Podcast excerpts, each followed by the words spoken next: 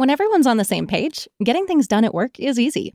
Make a bigger impact at work with Grammarly. Grammarly is your secure AI writing partner that allows your team to make their point and move faster. You can even save time by going from spending hours editing drafts to just seconds. Join the 96% of Grammarly users that say it helps them craft more impactful writing. Sign up and download Grammarly for free at grammarly.com slash podcast. That's grammarly.com slash podcast.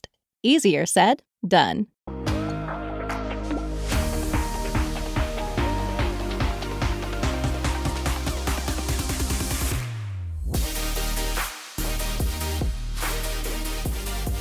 Hey, everybody, and welcome back to the Kodiak Shack podcast. Today, we have Steel from ResCon, and uh, he's had uh, quite a storied past. He's been uh, flew the F 15C model, which I'm getting ready to do. He flew the F 16 for a little while, and then when his guard unit transitioned to uh, MQs, so MQ 1s and 9s.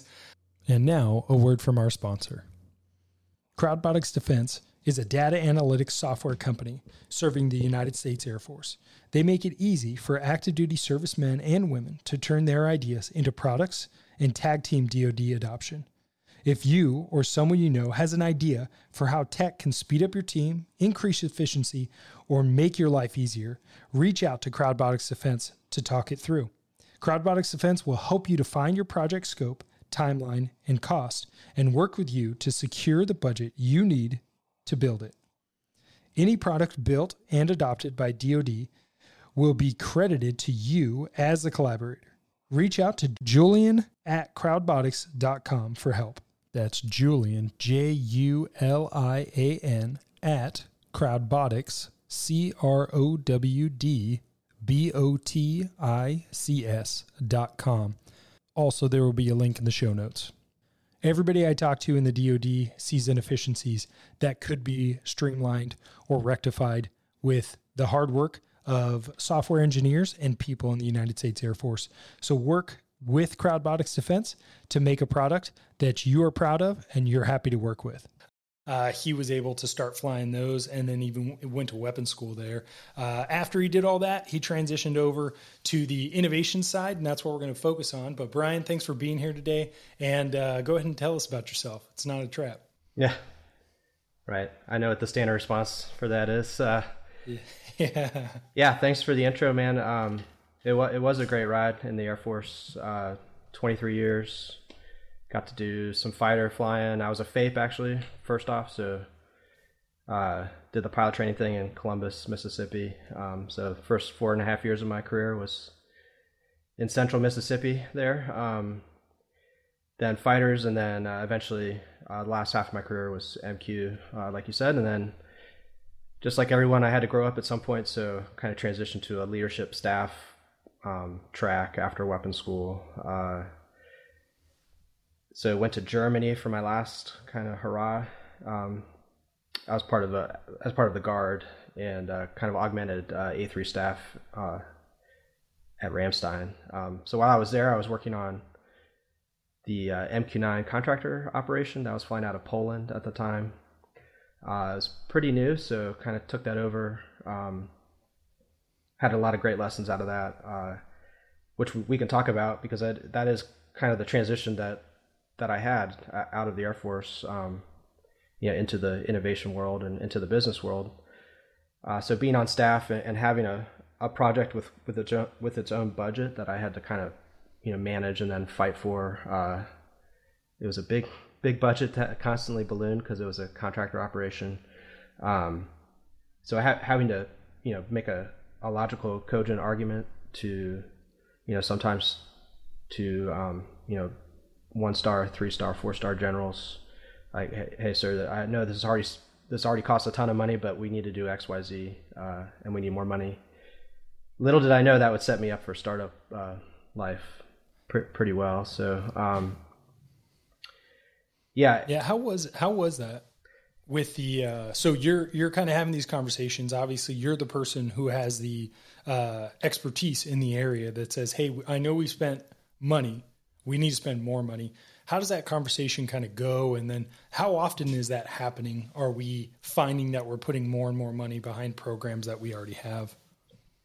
Yeah, I mean that's a yeah, loaded loaded question, multi multi layer question. So I guess the first part that comes to mind, you know, is rolling into that space with both both an operator mentality and a kind of a higher level leadership kind of strategic mentality, right? So when you present something to your boss, you have to be able to look at it from their perspective too, right? So when that when that is the four star USAFE commander, like I can't possibly put myself in that in that guy's shoes, right? He's, yeah. At that time, it was um, General Harrigian Cobra. So I, I did kind of know him. I, I crossed paths with paths with him at Tyndall when I was in the F F fifteen. Um, but anyway, I, I, you know I couldn't get into a, that kind of headspace. But just trying to look at everything from a strategic standpoint, like th- this is why you want to spend this money, boss, and not just an operator standpoint or a, a SME standpoint uh, is a huge challenge. Um, yeah, and it you know, I don't know if you've ever been involved in a like a large budget program like that, where part of you as a as a red blooded taxpayer, you're kind of like cringing, like, man, this is already really expensive, and I'm asking for more. But you get over that pretty quick because you're advocating for an, an, effort that you know is worthwhile. Um, you can get passionate about it. Um, so yeah, part part of me knew it was kind of a ridiculous ask when I when I went and, and did that, but I I actually believed that the capabilities were really important. And you know, let's let's back up a minute. What what were we doing? We were laying the foundation for RPA operations, so remotely piloted aircraft operations in uh, Eastern Europe. It turned out, you know, a year and a half, two years later, that a lot of stuff went down in that area, and that it became pretty important. So, uh, in the end, it kind of it kind of all made sense and all and all came together. So anyway, back backing up to your question, um, yeah, what what is that like? It's it's it's definitely a challenge, but believing in what you're talking about, um, trying to look at it from from all those different angles, from the, the practical angles to the uh, to the more long term strategic angles, uh, and then selling that so that you know your your boss has the uh, the notion that he can't say no and I feel like they probably have those meetings all the time. You know, it's just like one person after the other is saying, I need money, I need money, I need money. And they are the one who who the buck stops there, right? So they have to make that decision. So you can't really fault them because they've got to triage what actually needs to be done, which is for what's nice to have. I would I would assume. I mean, correct me if I'm wrong. Yeah, yeah, I can't imagine that responsibility. That, that's another great point. Is what what may seem like uh, you know more money than I've ever dealt with in my life is uh, you know dropping a drop in the bucket to those guys, and um, you know it sounds cliche, but uh, know, we there were a lot of bright shiny objects that that they had to deal with. Um, you know, F F thirty five, F twenty two movements. You know, right, rightfully so. Those got um, you know a lot of their attention in the theater. Um, so the those fifth fifth gen objects. So the uh, the little MQ9 contractor operation, uh, despite its price tag, was was pretty much an afterthought. So it, you know we use that to our advantage as well, right? Like pretty pretty big impact for you know a relatively small footprint, and um, we try to leverage that as much as we could. I think uh, one thing that people probably don't realize who haven't kind of been exposed to the MQ9 side is there's a lot of infrastructure. It's not, hey, we're going to fly MQ9s out of here. Just like you bring a fighter out, they just land. And as long as there's liquid oxygen, nitrogen for the tires, and fuel, they can operate. Uh, but an MQ9, there's so much more infrastructure that probably has to happen at the base and then all surrounding areas, and then probably some operating. Um, not so much I guess agreements, but also uh, because it's a it's not a VFR or IFR, right? So uh, visual flight rules or instrument flight rules. So it's this weird in between where you can't just take off and fly across Europe. Uh, so I assume were those some of the some of the hurdles and roadblocks you guys were trying to break through? Yeah, absolutely. But again, we leveraged them to our, our advantage because those things weren't figured out, and we used the contractor operation to kind of pave the way for for Big Blue to eventually move in. Um, that that really was one of the kind of underlying you know baseline premises of what we were doing, besides the the intel that the airplanes generated, which was awesome. Um, it was just this forcing function of, hey, if if if we figure this out in Poland, it's a win for our relationship with Poland. We can we can lift them up and say, you guys have figured out how to incorporate unmanned aircraft into your airspace. You you are actually ahead of the FAA in that regard, and you're definitely leading Europe. So it's a it's a huge win for them. Um, and then we we use that to springboard to the neighboring countries, and you know eventually had airspace agreements with like by the time I left it was like 14 different countries. Um, so yes, it is not easy to move an MQ9 around. Um, you, you, you know the term ACE, right? So agile combat employment is yeah. lo- loosely used with uh, the MQ9. They're getting much much better at it um, over the years, and uh, because they, they have to be. But yes, it, it is a it is a monumental effort, um, and yeah, we were able to throw money at the problem with the contractor to kind of avoid some of the um, you know the regulations and and bureaucracy of a full uh, you know Air Force operation. So we could kind of sidestep those. Just pay money to say, hey, figure out how to live and how to eat. Uh, we'll help you with that, but um, you know basically that's on the contract, and then uh, we'll, we'll, use you to to figure out um, you know all those other things that that really really helped out when when Big Blue moved in, which they did because CENTCOM you know was winding down their operations and uh, lo and behold, uh, U- EUCOM heated up. Yeah. The uh, what were some kind of parallels or some things that you learned while working with A3 and A5, and then now that you're in the innovation space, how, what what did you learn, and how are you kind of using that to to help you today? Yeah, it's it's kind of crazy how it all came together. Um, the big thing that that stuck out to me uh, from an innovation standpoint was, you know, again, we were we were trying to, you know, si- sidestep's not the right word. That has a negative connotation. We were trying to leverage the contractor operation to the max extent. So one one way to do that, uh, you know, one one piece that we could possibly leverage is uh, the innovation space. So the process to to put a new widget on an airplane, as you well know, is um, you know for for right, wrong, or indifferent, but for very good reasons, right? It's difficult in the Air Force to you can't just strap something new onto an F-16 and go fly, uh, or an F-35. Yeah. Um, and certainly you know, MQ-9 is no different. Uh, maybe even more painful because of, like you said, all the infrastructure and all the networks and things that are touched by a new piece of software or hardware. But if it's a contractor operation, um, there's a little more flexibility there. So, uh, you know, you can potentially say, hey, uh, as a service, can you provide this new type of sensor? Or, you know, this is the requirement. We need to sense this. And maybe the, the contractor solution to that is a sensor that's not necessarily fielded in the Air Force, but it's a win win because, you know, they can get visibility now for this new capability. Um, so, as an example, um, you know, there's a lot of interest in what happens to the MQ9 if the if the data link is um, interfered with or, or severed, right? So I have to be careful with what we talk about, obviously, but I, I don't think I'm saying anything controversial there, right? So uh, if you're flying the airplane via data link and you're downloading the intelligence from the airplane via data link, it's bad if that data link goes away. Yeah, that's not earth shattering. It's understandable. Yeah, uh, yeah.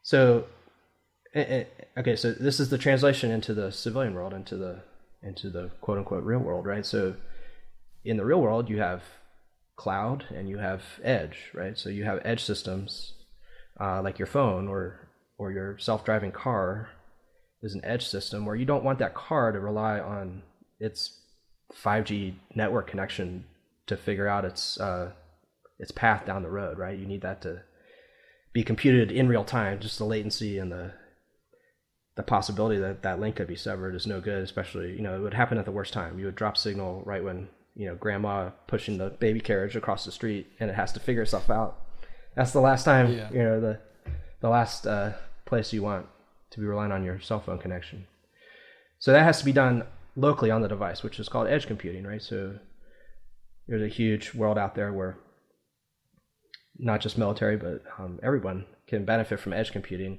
and oh by the way as as devices become more and more powerful, there's more and more data being generated. Like our our networks and, and the bandwidth is just completely saturated. So we need devices to be smart so that they're sending not the raw data back to be processed, but like decisions, like you know, bytes instead of megabytes. So in the case of the MQ9, you've got uh, you know an HD 4K sensor that's sending full motion video back. So you know it's megabytes and megabytes of data over a satellite link.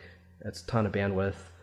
That's um, susceptible to you know jamming, both uh, intentional and unintentional. So you know if you if you can have that thing process the video on board and make decisions off of that, a decision can simply be I have found a, you know, an SA8. I have found a, a T72. Uh, but it, it's making that decision on board, and then it's just reporting the fact that I found I found this thing at this location, which is you know just one line of one line of code as as opposed to 4K video. So that 4K video, you know, in the normal world gets sent back all the way across the world. And then some poor person, you know, in a windowless room stares at it for hours and hours on end to say that's a that's a T72. It's a huge, uh, just waste of bandwidth and resources and manpower. And, you know, I feel bad for that person. If the machine, you know, if the edge thing itself can say, oh, that's a T72, which sounds easy enough, right? Yeah. Well, and I assume there's some constraints that come along with that. So to put that edge computing on the machine, that requires more than currently exists, right? Because there's no edge computing now, like say an MQ9, uh, at, at least the host aircraft. So then how does that look if you want edge computing, you want this kind of AI processing, what does that look like? How do things have to change to to house it? Under today's tech, I guess. Yeah, that's yeah. A key key question and you know, it has two answers. Uh, so how, how do you improve the edge computing capability of a of a device? Most people immediately jump to hardware, but it is a two pronged solution. It's hardware and software. So obviously software is where I come in, where ResCon comes in. So um, it's a it's a great segue to to what we're up to. So yeah, most people think you know I need to do auto target recognition, uh, you know, on my drone or on my, you know. So when I say drone, let's let's kind of switch gears to an army uh, army dude that's like pinned down uh, by uh, by small arms fire, and he wants to send he wants to pull this little quadcopter out of his backpack and send it out uh, to figure out where the, the shots are coming from, right? And he wants that thing to be autonomous. You know, maybe it has some sort of uh, you know microphone system on it where it can it can sense the shots and kind of home in on it, and then it can auto recognize uh, a firearm and kind of correlate with other intel and say, dude, that that's the bad guy. He's right there. So most people uh, think, okay, if I want to make that happen on a little quadcopter, which is a a quadcopter is a great kind of example of an edge device, right? So it's power limited, it's small, it runs on batteries. So if you got a huge computer running on there, it's going to run out of batteries and not be able to fly very long. So it's kind of a great um, kind of optimization edge system to to consider. And and we want to do a lot of things with with quadcopters. Um, so yeah, so if you want that thing to be smart, most people think, well, I need to get like the latest generation of of uh, you know GPU, like a um, like an NVIDIA, you know Jetson processor. I need to somehow integrate that in so I can now do these advanced AI uh, ML processes. It, part of that's true, but what if you could accomplish those same things, but through software, accomplish that on on legacy hardware? So right? Where we think about kind of our our standard algorithms that we use, um, you know, machine learning, deep learning type algorithms that uh, they do take a lot of um, computing power, especially to train. And then when once they're trained, you deploy them to your edge device. They're they're pretty hefty models to to evaluate in real time, so they take a lot of computing power. So if you were able to have a better math, better model you could potentially evaluate that model on kind of legacy hardware that's already there or take it a step further you could have software that's um, that's so powerful that or so low power and and um, kind of revolutionary that you could have multiple instances of it and actually clean up and reduce the power consumption of your current processes. So that's kind of where we're we're heading. Well, I think that's those are kind of makes me think of two things. One thing I just posted about it on uh, my LinkedIn account, which was the F twenty two Raptor just flew with third party software on it, which is a huge game changer because so often are jets specifically hindered by their ability to get a new operating system. So the F 16 calls an OFP. Uh, so think your iOS for your iPhone. Uh, and your operating system is going to control what your software or your, your hardware can do. Well, jets only move as fast as their software updates. Uh, but now we're talking, we don't need new hardware. We just get this software update that can be a game changer and now create processing and computing or uh, I guess uh, thinking or learning or or uh, assessments that wasn't able to be done on the same hardware yesterday, and that is a big change because you think now we have we have I don't know thousands of fighters that can go in for a software update and have a massive tactical advantage now that is not accessible. Because you think everything runs on intel assessments like oh so so many aircraft went into the depot level maintenance to get ripped apart and new parts went in. But now it's hey some guy who always plugs into a jet plugs into a jet but then that jet is now different than yesterday. And that's a huge change because when you're thinking tactically and strategic and operationally like that is a big problem for an, an enemy, whether it's us looking at our, our adversaries or our adversaries looking at us, which I think that's that's huge. And then when you talk about it's not a massive multi-million dollar airplane, it's something very small that can't have all the hardware needed for it. Now it's just a small amount of hardware not needing all that juice to run uh, to get that benefit of like a big clunky kind of AI machine on the uh, the edge device. Did I, am I understanding that correctly? Yeah, and I, I love that story too. I saw that um, come through LinkedIn, and you know that the MQ9 was kind of ripe for that kind of treatment as well, and something that was was posited. I, I don't know whatever happened to that effort. Um, I think the guard kind of got pretty far along with basically creating a uh, for lack of a better term, a, a DMZ in the uh, ground control station, where uh, basically you could run any, you know, within reason, you could run software in there, third-party software, and you didn't have to accredit and get an ATO for every single every single thing that came through because it was operating within this demilitarized zone that was kind of specially designed to to take on uh, third-party apps. So the fact that the F-22 did it is amazing. Uh, I love the idea of you know you tailor the jet for the day for the mission and then you know like dude I, I don't i don't need this air to air app today or i don't need this air to air to ground app today. I need to upload this specialty app that's specific to this mission and off you go. Um, right so you don't have to have like unnecessary things kind of like bogging down the the uh, the os um, yeah that's that's a really cool thing and yeah i i think you you understand it pretty well so um, increasing edge computing is not all about hardware; it's also about software. So, and the hardware manufacturers recognize that because there is a there's a physics limit, right, to to processors and um, you know chip design, uh, just the the fundamental physical limits of, of how we uh, you know make these things until we shift over to quantum, which it's going to be quite a while before those things are reality, and then you know shrinking those down to practical size etc. So, yeah, we're basically, if you're familiar with Moore, Moore's law, right? So, um, yeah. you know, faster, cheaper, better.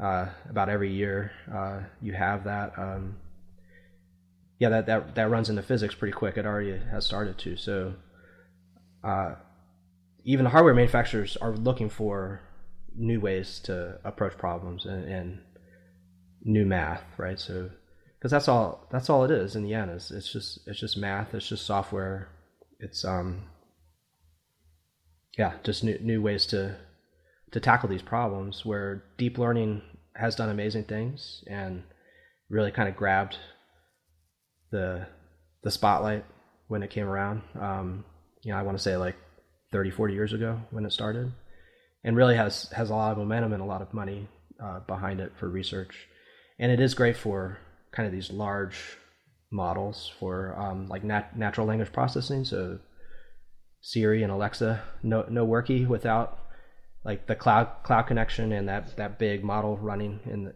on those computing resources in the cloud. Um, but you know, amazing capability there. Uh, and then you know, auto target recognition, same thing. So um, to be able to have kind of like a generalized uh, software that can recognize multiple different things, um, that that's just that's going to be a, a big model. What we're starting to chip away at is uh, machine learning processes that uh, are specific to time series data, and um, you know, where, deep learning will work, but it's way way overkill. So much so that you know, we've shown that we can do the, as well or better, you know, with like a million times less power or less data or a million times faster uh, training times. Um, so I can give you some spe- specific examples. Uh, as we get into as we yeah well actually before we get yeah, yeah as before we get into that we kind of got ahead of ourselves so rescon what do you guys you know you obviously started the company so how how did that start and then okay. obviously we can expand on what we're what we're talking about now on what you guys are working on just so we give the whole picture yeah um well how it started is is a pretty i think a pretty cool story that i i want to share kind of you know, as its own vein. Because if anyone's listening to your podcast and uh, you know is kind of in the same boat that I was, the pathway that I found to like owning a business, um, I I had no idea it, it existed, uh, and I think there's there's a lot still to know about it, um, to kind of learn and, and to facilitate about it. So the the way ResCon kind of came about was well, number one, it was dumb dumb luck, which I hate the fact that that's true. I hate the fact that there isn't some sort of organized, uh, you know, funneling system for people like me to be paired with people like my my co-founder, um, co-founders.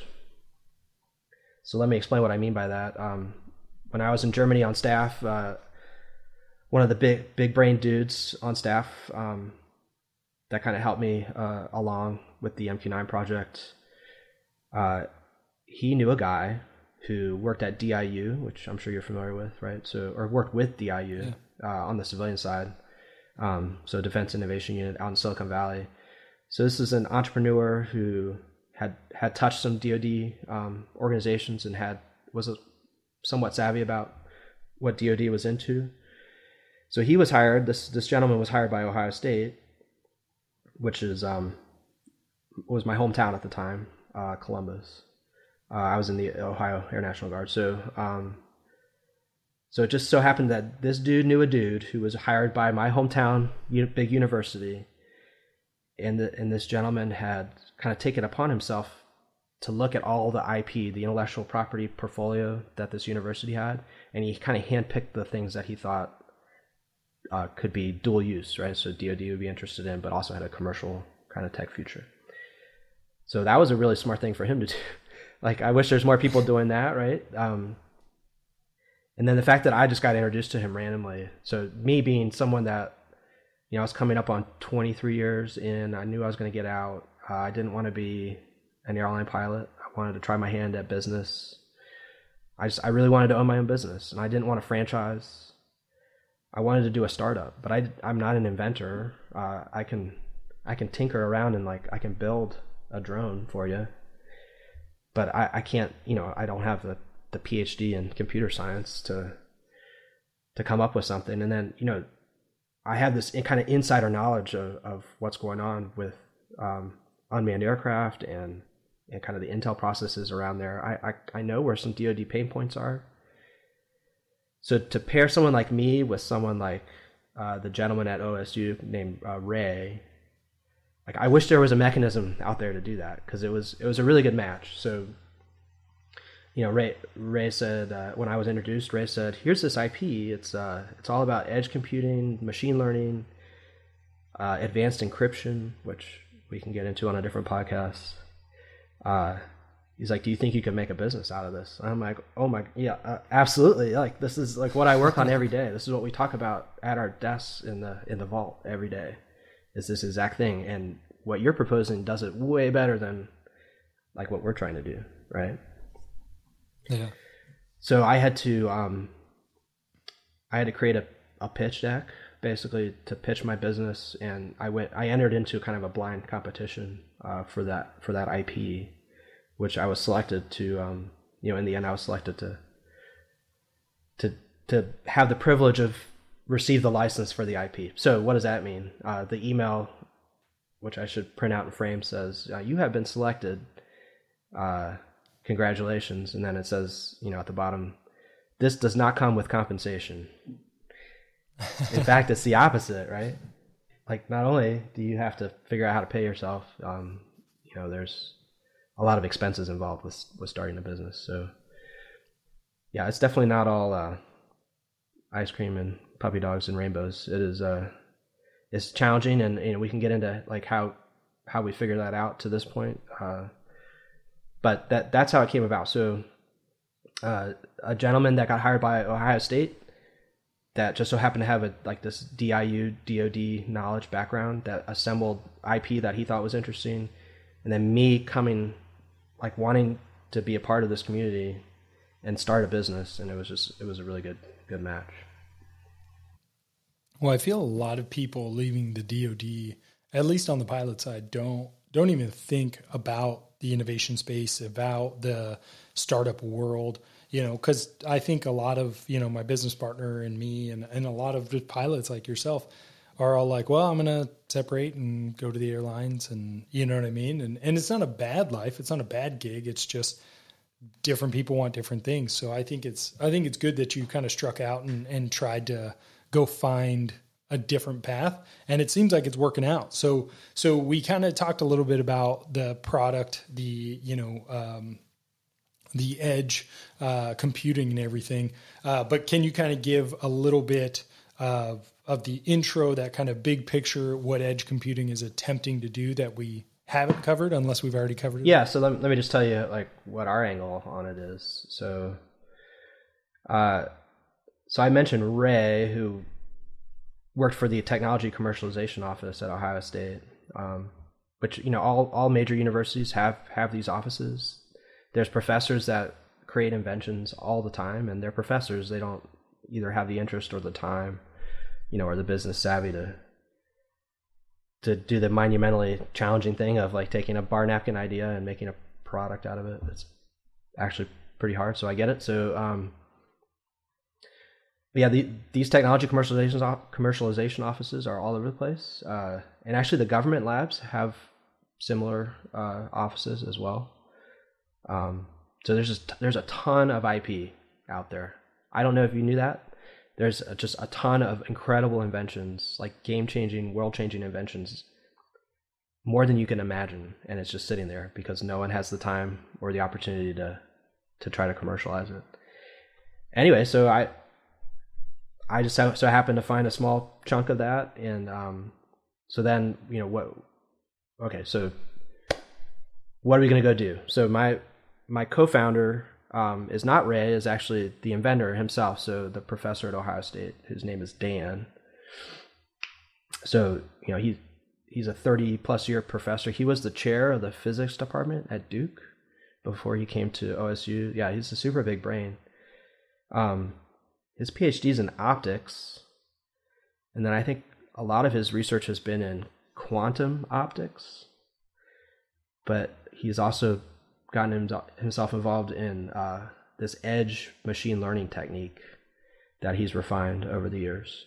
So where's the common thread thread there? Uh, yeah, Dan Dan is really a minimalist, so he's challenged himself his whole career to figure out like what the minimum is to do something. So quantum inf- information theory is um, like encoding information on a single photon and like transmitting information. Yeah, so can't get much more minimum than that. Um, yeah. And then on the machine learning side, he, he's been working on this technique called reservoir computing. So ResCon comes from reservoir computing, or reservoir control, because reservoir computing is uh, is particularly well suited for controlling complex systems. But reservoir computing is a is a form of machine learning. It's actually an artificial neural network, a recurrent neural network that uh, is just it's it's super low power and low data and can do, like I said, it can do as well or better than kind of your state of the art deep learning algorithms. It just takes a lot less data and, power to get there. Um, yeah, so I, I, can give you some examples uh, and dig into more specifics uh, of exactly that. But before I do, like, dude, so if anyone out, out there is like, wow, bar napkin and, and college professor, and then we have a company, uh, yeah, there, there's a lot more to it than that. And um, so I, I, had to figure out this whole SBI, SBIR, STTR world. And I, I know you've yeah.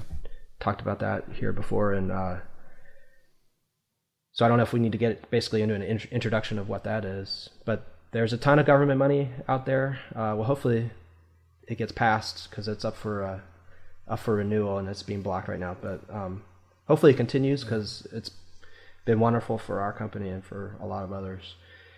But this is um, this is money that the government has to to sponsor research into uh, subject areas that they care about, and and edge computing and machine learning uh, certainly is like new, new, novel novel methods of uh, data fusion and, and data analysis uh, is definitely something that they care about. So uh, we had early success both in the state of Ohio. So you know, whatever state you go to, they're going to have small business, um, you know, kind of incubator funds. They're going to have small business, uh, you know, basically, uh, you know, they're, they're in- injecting funds into the economy for people like you and people like me to to make businesses and, and to make cool things happen within their state. Ohio's done a great job with it. They have tons and tons of programs. We've taken advantage of a couple of them there's lots of organizations in Ohio that are meant to pair with businesses like ours to to kind of shepherd us through the process. So we're we're paired with a a company called Rev One Ventures. Rev One is in Columbus, so they're closely tied to Ohio State. There is you know there is a ton of innovation coming out of Ohio State, especially in like the the medical space. Um, and then Rev One gets money from the state of Ohio to, and they they get to manage it through grants and through kind of salary reimbursement programs. So we've hired interns over the years, and um, you know we get like half their salary back through Rev One because they manage a state of Ohio program to do that. So anyway, it's uh, that's been a big help. But what really got us going was these SBIR, STTR uh, contracts that we've won. So we've won five so far. We've completed two, and we, we have three that are uh, ongoing. They all kind of just started this summer uh, our first phase two. So phase one is typically like 150k for six to nine months. A phase two is 750 for you know 12 to 15 months. So in order to get to a phase two, you have to have done a phase one. So um, yeah, it's it's a pretty big milestone for ResCon that we got into a phase two, and uh, we were actually selected last year for another phase two, but it wasn't funded uh, under the Agility Prime programs. I don't know if you've heard of Agility Prime, but um, that was our very very first phase one was through Agility Prime, which was an AFWERX uh, kind of sprint to look at the uh, urban air mobility or advanced air mobility space. If you know what that is, that's like oversized oversized no. drones that can carry people, like air taxis. Oh yeah. wow! Oh, I have seen those. Yeah. Yeah. So a lot of, the, a lot uh, of the uh, tech in the in the you know small UAS drone space applies to these larger ones. Go ahead. What were you gonna say? Oh, I was going to say, yeah, I've seen them. They were talking about how the, it was going to carry security forces around the base to go check, you know, if there was a, an issue rather than driving around, they would fly those across. Um, yeah. So when you, for your, uh, the, the unfunded, selected but unfunded is, uh, is such an unfortunate thing. I mean, I appreciate that they, they select it, but you're like, yeah, yeah, but there's no money behind it. And the problem is the base doesn't have three quarters of a million dollars to be like, oh yeah, we got this. Like that's just that cash doesn't exist. So selected and unfunded is is effectively not selected. You know, you have to get in the right room quickly to get money out uh, because if you don't, odds are that thing's not going to go anywhere. Uh, so, what did you guys get selected for the phase two that you guys are one of the phase twos that you're working on right now? Yeah. So, like, what product were you producing? Um, our sponsor is the uh, Lifecycle Management Center Propulsion Directorate. So, you, you mentioned a base that that is a potential sponsor. Like your end user could be a base, or your end user could be, um, you know, a weapon system. It could be the F thirty five program office. So in our case, it's not the program office. So Lifecycle Management Center, AFL, LCMC, also has the program offices under it, right? But it also has these um, you know more generalized directorates. So the propulsion directorate is uh, you know working with industry for the kind of pr- producing the next generation of uh, of of engines and propulsion systems. So our sponsor, our our technical kind of point of contact, our manager for our our project is actually the uh, the software lead for adaptive controls for propulsion. So the fact that we found this person is like the perfect person for us, right? Because we had pitched in phase one that we could create an adaptive controller for a small jet engine. So something called a, mi- a micro turbine. So these are really interesting little things uh, for several reasons. Um, you know, cru- cruise missiles use them, right? So uh, it's a jet engine, so it, ha- it has to be somewhat hefty, but it's making a one way trip, so it's not like you can't like reuse it over and over again. Uh, yeah. It's not really meant for that. Uh, the ones that are made in America for American munitions are really really expensive and only made by a handful of uh, OEMs, right? So that's kind of sta- the standard story, right, in our in our contractor world. So, but there's a lot of uh, kind of upstart manufacturers of these little turbines. They're not American though, right? The Ger- Germany has one that's called JetCat that's pretty popular uh, for with hobbyists. So people that are making, they're getting like remote control airplanes with with jet engines in them will use these things. Um, that's cool. And then uh, Czech Republic has one, and uh, China China has several. There's a whole new um, kind of industry forming around this that uh, is kind of the coming together uh, of advanced additive manufacturing techniques. So there's several startups out there that are like 3D printing little jet engines, which sounds amazing, but that's how advanced printing has gotten, right? You can print in basically like a shell and then the inner core. So two or three pieces, you're you're printing these things. So uh, those are really those are in development. But okay, so how how do you control this little thing? Um, so the little JetCat has its own proprietary kind of black box controller. You can't crack into it. You don't really know what it's doing. So on one hand, it's it's a simple thing, so it doesn't really need a sim- or a, an advanced controller. On the other hand, it is. I mean, it's a little jet engine. It's a complex dynamical system. If you want to control it in some other way, you have no ability to do it because it comes with this proprietary controller that's literally like embedded in it that you can't easily, or you know, you're going to avoid all the warranties. Like you don't want to, you don't want to mess with it. So our theory, our proposal was that we could, we could wrap our own controller around their proprietary controller. So we would control not just the jet engine, but we would control the system that comprised that was comprised of the jet engine plus proprietary controller. Nice. And then what the proprietary controller does is just sets a shaft speed. But if you actually want to control an aircraft um, you know, based on thrust. So you want to know how much thrust is coming out of there. Well, it turns out that um, that's not a very simple thing. It's not linear. Uh, it's not a simple like, well, the shaft speed is this or the exhaust gas temperature is this, therefore the thrust is this. And we we actually proved that pretty decisively in our project. So we put a a 100 Newton JetCat, which is a small, you know, I think it's the smallest that they make we put it on a thrust table, so you know actually had a load cell that could measure how much thrust it was producing. We measured all the uh, the signals that we could, so like volt voltage to the fuel flow um, pump to the fuel pump, um, shaft speed, and then there's an internal thermocouple for exhaust gas temperature, pretty standard. We put our own thermocouple on the outside to measure the the skin of the jet engine. The reason we did that is because we figured out that that was actually pretty crucial to the machine learning algorithm to accurately predict thrust. So that I mean that rig became our truth data, right? So a machine learning algorithm, you need to train it somehow, or at least yeah. the training that that we care about, the the applications that we care about, we need to train on truth data. So once we had this thing set up in this rig, we were able to collect no kidding truth data and, and train our algorithm. So we did a handful of engine runs. Uh, like I said, the, at first we didn't have that extra thermocouple, so our results um, for predicting thrust were good in one regime but bad on another, like off by ten percent. So, but for no but for no good reason, right? So we added that thermocouple on the skin of the the outer skin around the combustion chamber, and that correlated to the change in thrust. So it, basically, what that means is as the engine was heating up, the amount of thrust that it was producing changed on an order of 10%, which is crazy. And it was yeah. not a, a known or, or predicted thing until we measured it.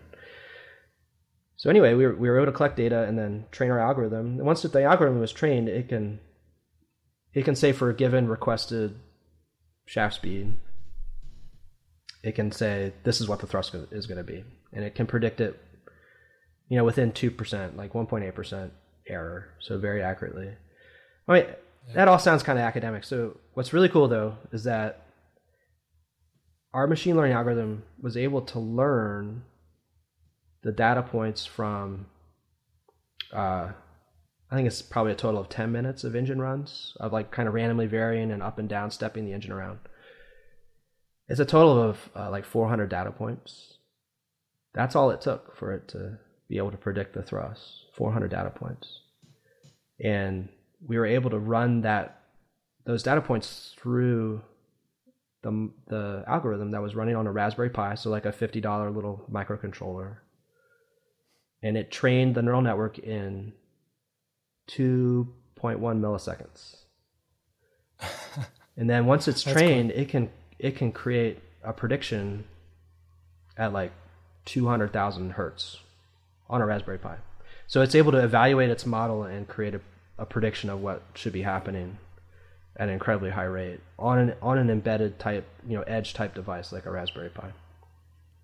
And we're yeah, and you're not really changing the size or the power consumption of the end product, right? Because you're not adding a lot of uh, hardware to it. Is that accurate? That is that is accurate. And it, it, our ideal situation is there's already a microcontroller that we have access to, and just like you said, it's we push a software update, a firmware update to something, and all of a sudden it has a game changing capability, as opposed to oh we got to strap a whole new thing on this thing.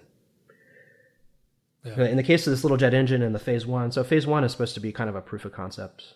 So it is kind of a minimal effort. So for the phase two, like what what we really wanted to get to, what we really do want to get to is uh, an integrated power propulsion thermal management system. So power propulsion thermal PPT. It's a big problem for like you know six gen plus aircraft. So higher, faster, so you got skin heating going on. Higher is good for thermal because it's cold up there. But your motors that are generating unbelievable amounts of thrust to get you that fast, they actually don't they don't use that much fuel, especially as engines get more and more efficient um, with each generation. So fuel is a is a typical method of of shedding heat, right? You actually circulate the fuel and heat it up it's actually good for the fuel as well, right? It changes the chemical, it elevates the chemical state, and it burns better when it's hot. And now you've you've kicked that heat out the back.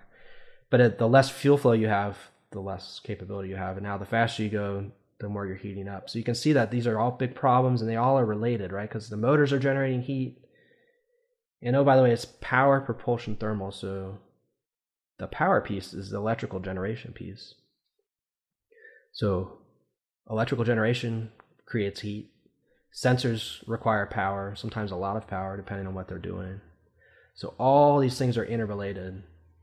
What's crazy is that the traditional solution is to cobble together these subcontractor systems. You know, one one company makes the motor with its own controller. One company makes the electrical uh, power distribution system. You know, one company makes the sensor. One company, you know, it's it's all disparate, so it has to be cobbled together. Yeah. So our overarching premise is that if you have a management system that has a machine learning algorithm, you know, as its key like capability, you can now learn those complex interactions. You don't necessarily have to turn around and like control, but the least you can do is start to understand like what the optimum performance is. You can establish like a baseline of performance, and then you can start to uh, alert to deviations from the from the baseline. So that's the going in premise uh, for our phase two.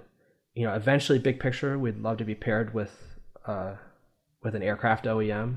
You know, a, a big integrator that that are that you know is bringing these systems together. So um, in the meantime, we're starting small. So just to to prove that we can up the complexity, we're going to create. We are creating a, a hybrid um, powertrain for like a hybrid UAS. So h- hybrid drones are, are definitely a thing. They're an up and coming, growing market. It's a it, it has its own challenges in and of itself, believe it or not.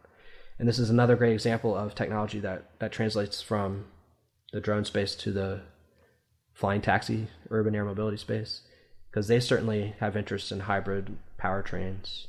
Um, so the amount of power generation and handling that uh, that immense power load for you know aircraft electric motors is a huge challenge, and then kind of balancing everything out between your batteries, the power distribution, your uh, your gas uh, engine, your heavy fuel engine, be that a turbine or a reciprocating engine, and having that all operate in unison um, is a is a huge challenge. So we're going to prove that out on, on a small scale first. Go ahead. Nice. Is uh and not to dive too deep down this rabbit hole, but I imagine that we're leveraging the uh the gas powered motor, whichever that one is, to kind of get up to altitude and then once we're up at altitude and we're just kind of cruising, that's where we're using the electric or is it the other way around? Or is it varied? Yeah, so the what what we're creating for the project is a generic um power propulsion thermal system that does not have an aircraft attached. It just has all the pieces. Okay. But what I imagine it being is uh, a high speed VTOL aircraft. So it's going to have uh, four to six lifting motors that are electric. So it allows it to vertical takeoff. And then it has uh, a jet engine for horizontal propulsion and it also it can also aid in the in the lifting propulsion. But you have a jet engine for your electrical power, and you're you know obviously you're you're, you're pulling the, the the generator's pulling kinetic energy off the the jet engine for for power generation. Um, but you're primarily using your electric like you have a big electric draw at takeoff and landing, and then once you're up at altitude, you have depending on what kind of sensors you're using, right? You have electric draw, uh, and yeah. then you also have a, a thermal loop potentially for um, for keeping the batteries at an optimum temperature at altitude. So that's all that's all going to be baked into what, what we're looking at. So the end product there is going to be a very small companion computer, so like a Raspberry Pi style uh, plug into a power distribution board that will initially just model subsystems and the overall system and then report back. And really what the Air Force is interested in is is more of that kind of health and status for like fleet management. Which dude, we I there's just so many offshoots to this, right? Like just the idea of, yeah. of being able to accurately predict the remaining useful life of one of these kind of attritable little jet engines is really compelling. But then think about the market for uh, being to, being able to accurately predict battery remaining useful life. So there's a lot of people looking at that right now. A lot of different yeah. uh, solutions, a lot of different uh, you know algorithms out there.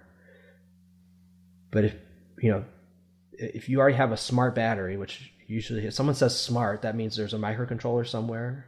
Usually, what that microcontroller does is collect data, sometimes to kind of show some sort of state of charge of a battery. But then you ask the manufacturer, like, what are you doing with the data? It's like, oh no, we're not. We haven't figured that out yet, or we're not doing anything. We're just collecting the data. That it's smart. We collect the data. It's like, well, what are you doing with the data, right? Uh, Yeah. so yeah, there's there's a big offshoot opportunity out of this for both the the micro turbine, which that's more of like a DoD kind of niche thing potentially. But if if the battery piece and health and status of of the battery, um, you know, if that if that pans out, that we we've done some simulation testing where it, it's incredibly accurate that you know we're able to on very little data predict the the useful life of a battery pack. Um, and that has its own its own market. So Yeah. Well, the uh, one one question I had was uh, for the um, the uh, resolution type stuff or the the OCR type, um, like target recognition type stuff that that you guys have been working on. Uh, how does that? I mean, how does that work? Is it is it like an OCR that we would find off the shelf, or is it doing something wildly different because it's using that like uh, a, what is it the artificial neural network and all that? I'm not sure I'm following. So we Okay. we haven't done too much work with auto target recognition. With our, Well, sorry. I guess I was gotcha. With the I I thought you said uh, one of the the PhDs. I think it was Dan did optics. yes. And it was and recognizing uh, products. Is that what it was doing, or what was he working in optics with? Yeah, that's that's just his background, and you know, I I bug him I every now and then to uh, to bring that side of his experience and knowledge to the company, but we we just don't have the time. But rest assured, is yeah that our our our technology roadmap is is very very long and and, and deep. I guess I should say so to speak on that whole thing. So um, Yeah. but it- it's just a matter of time and effort and that, that's a huge challenge for any entrepreneur out there that's been a huge challenge for me you know just full of incredible opportunity and, and excitement for um, the possibilities and then you just you just shotgun your efforts everywhere and uh, you yeah that that is not what is needed to actually create a definitive product that is you know enables you to to climb, lip crawl out of the valley of death, and, and actually get on tra- on a trajectory. So the um, combining the optics knowledge that Dan has and the kind of the state of the art for uh, for image recognition, I think we have a play there. Uh, well, I know, I know we do because Dan says we do, and I actually have a, a second co-founder. I didn't, I haven't mentioned him at all. His name's Andrew. He's also a PhD in physics he's he has his own research company that's done work for DARPA. Um, we we have considered pitching some kind of ground level kind of in, in pixel processing. It's called if you've ever heard of such a thing, where there's actually mm. neural networks like in the electronics beneath each individual pixel that's pre-processing. Yeah. That's wild. So we think we, we have a mm. play like on that level where you're actually, you know, instantiating the neural network in the electronics themselves. It's really super fast when you do that. Like ridiculously fast. Yeah. Well, I, I, I imagine, you know, I, I know, I mean, you, you flew F-16, so you, you probably remember the pod, you know, the sniper pod Yeah. where it's, it's an HD pod. It's actually a good pod, but it goes through like, I imagine, I don't know, but like a coax cable, Yeah. like you used to use for cable TV. And, uh, and then now it gets displayed on this like four inch monitor. That's just not good either. But then you go to the MQ9 and it's this like amazing image that gets displayed. And now we talk about, hey, we have the ability to capture these optics and to see things really, really well. And now we can put like this uh, processing in each pixel. And now you're like, this is that is where we get a tactical advantage. Where if if an adversary tries to do the concealment or anything like that, it probably not going to be helpful for him just because the the tech has come so far. Well, the uh, well, I'll, I'll I'll let you get going, but uh, how can people contact you and reach out if they if they think they have some some helpful stuff or they want to kind of bring you on uh, to work with them? Yeah, I think the easiest way is to go to our website, so flyrescon.com, F L Y R E S C O N.com, and uh, go to the contact page. Um, you can send me an email. I'm at my first name dot last name at flyrescon.com. So brian.gyovai, B R I A N dot G Y O V A I at flyrescon.com. And I apologize for the Hungarian last name with um, with the GY construct. It's actually pretty common in, in Hungary, but it throws people for a loop. But yep, so feel free to email me direct, or if you can't remember all that, go to the website and uh, be happy to take any questions. Yeah, great. Well, I'll have uh, your website and your email in the show notes. So if anybody wants to check it out, it'll be right there. You can click on it and uh, message him directly if you want to reach out. If uh, remember everyone, I'm terrible at this. I'm supposed to say at the beginning, but I always remember by the end. Uh, please like and subscribe and share the podcast so other people can hear about it. Especially if uh, you know some people in the innovation space that may be interested in this content, send it their way. Uh, let them know what we're working on uh, so we can spread the word about the Kodiak Shack. Uh, check out our website, kodiakshack.com, and then you can email us if you'd like to be on the show or learn more about us or our companies uh, at info at kodiakshack.com. Steel, thanks for uh, hanging out and uh, making me smarter on some uh, some uh, adaptive neural networks. Yeah, Vader, it was fun, man. Thanks for having me. Yeah, see ya. Yeah.